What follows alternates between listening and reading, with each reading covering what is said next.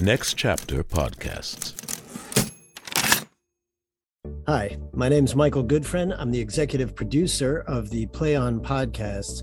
And, you know, all of the Play On podcast series begin with one person, and that is the translator of the Shakespeare play that we are creating the series out of. Everything begins with that person. I usually get in touch with that person. I say, Hey, are you into this? Would you like to do it with us? Hopefully, they say yes. And then we go from there. We build our team out from there. Play On commissioned all of these plays from 36 contemporary American playwrights, dramaturgs, scholars, people who are steeped in theater in some way. Uh, and Sean San Jose happens to be the translator of the Coriolanus series. He's an accomplished actor, director, theatrical producer, storyteller. He's based in the San Francisco area, uh, where he is the artistic director of the very, very famous Magic Theater. He's also the co founder of Camposanto, a group that has developed, produced, and premiered nearly 100 new works for and by people of color since 1996.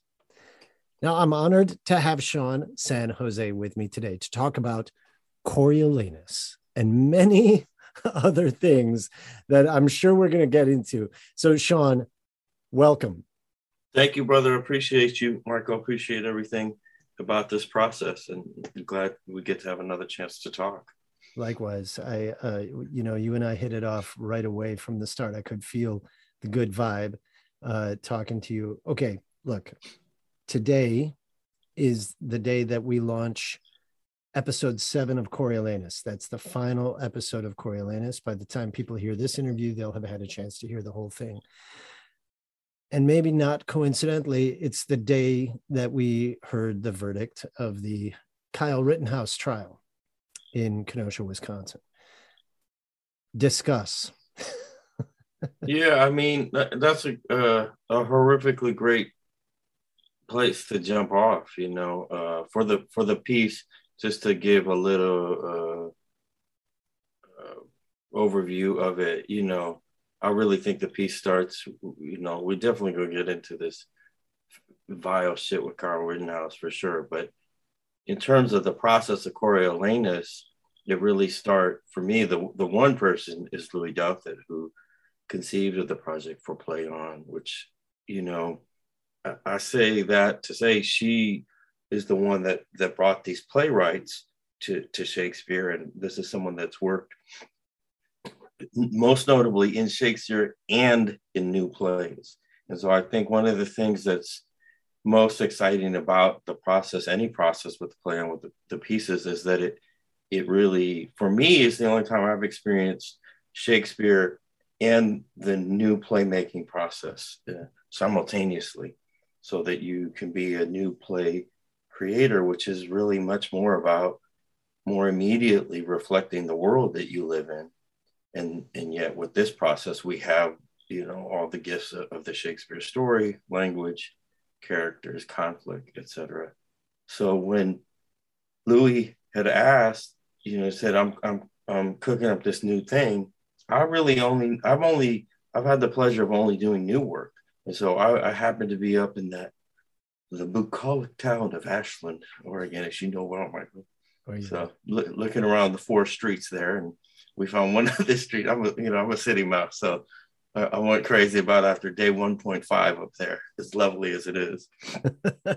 and she was like, well, I'm cooking up this new thing. Would you be interested? And the only context I had is this the amazing, you know, the Black Swan, the Brown Swan labs up there, the amazing labs that you know much better than I mm-hmm. of, of the new playmaking process. So I was like, whatever it is, I'm in, I'm down.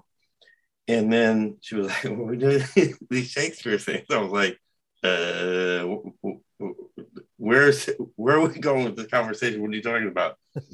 and at the time, she hits. You know, I, I I thought the idea was that it was going to be like um, adaptations of Shakespeare. When the company, our work with Camposanto, we we work with a lot of things, and one of the things I I, I like doing personally too is um, um, the idea of the, the loose or the larger idea of adaptation. So I was super hyped. I was like, that's great, cool.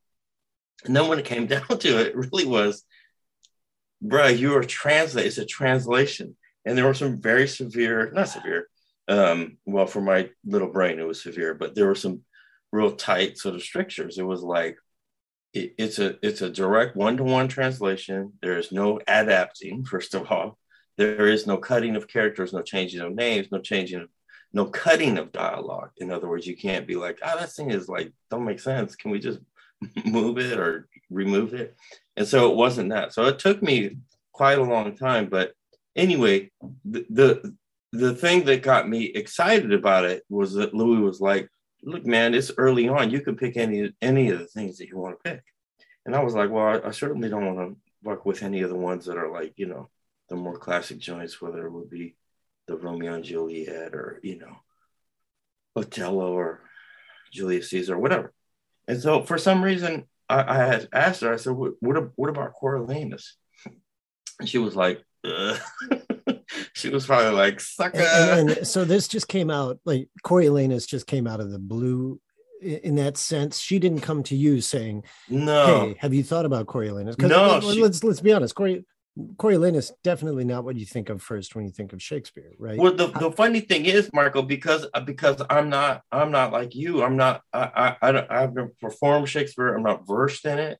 Um, I, I could probably say that I'm not really uh, uh, I'm not really an audience member for it. I don't.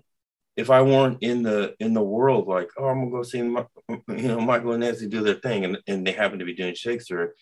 To be quite honest, that would be what would get me there, as opposed to oh, there's a new version of um, Pericles, mm-hmm. and I'm not a hater. I just it, it doesn't resonate with me in an immediate way. So th- the reason Coriolanus, my ignorance, sort of played into it in a certain regard, in that I was looking at more uh, larger thematics of it. So I was like, well, what do I think this one is about? And in my head, still, Michael, I was still thinking like I would approach any work. Like, what what is, how can I enter the world so it resonates with the world that I live in?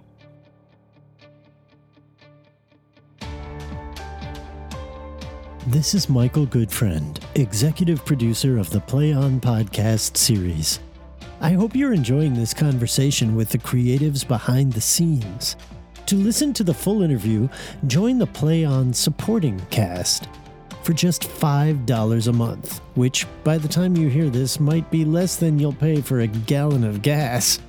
You'll get in depth interviews featuring some of the most brilliant artists working today You'll also enjoy ad free episodes of the Play On podcast series. Subscribe today for $5 a month. Join the cast. Go to ncpodcast.com and sign up today. Thanks for listening. For the ones who work hard to ensure their crew can always go the extra mile, and the ones who get in early so everyone can go home on time, there's Grainger offering professional grade supplies backed by product experts so you can quickly and easily find what you need. Plus, you can count on access to a committed team ready to go the extra mile for you. Call, clickgrainger.com, or just stop by. Grainger, for the ones who get it done.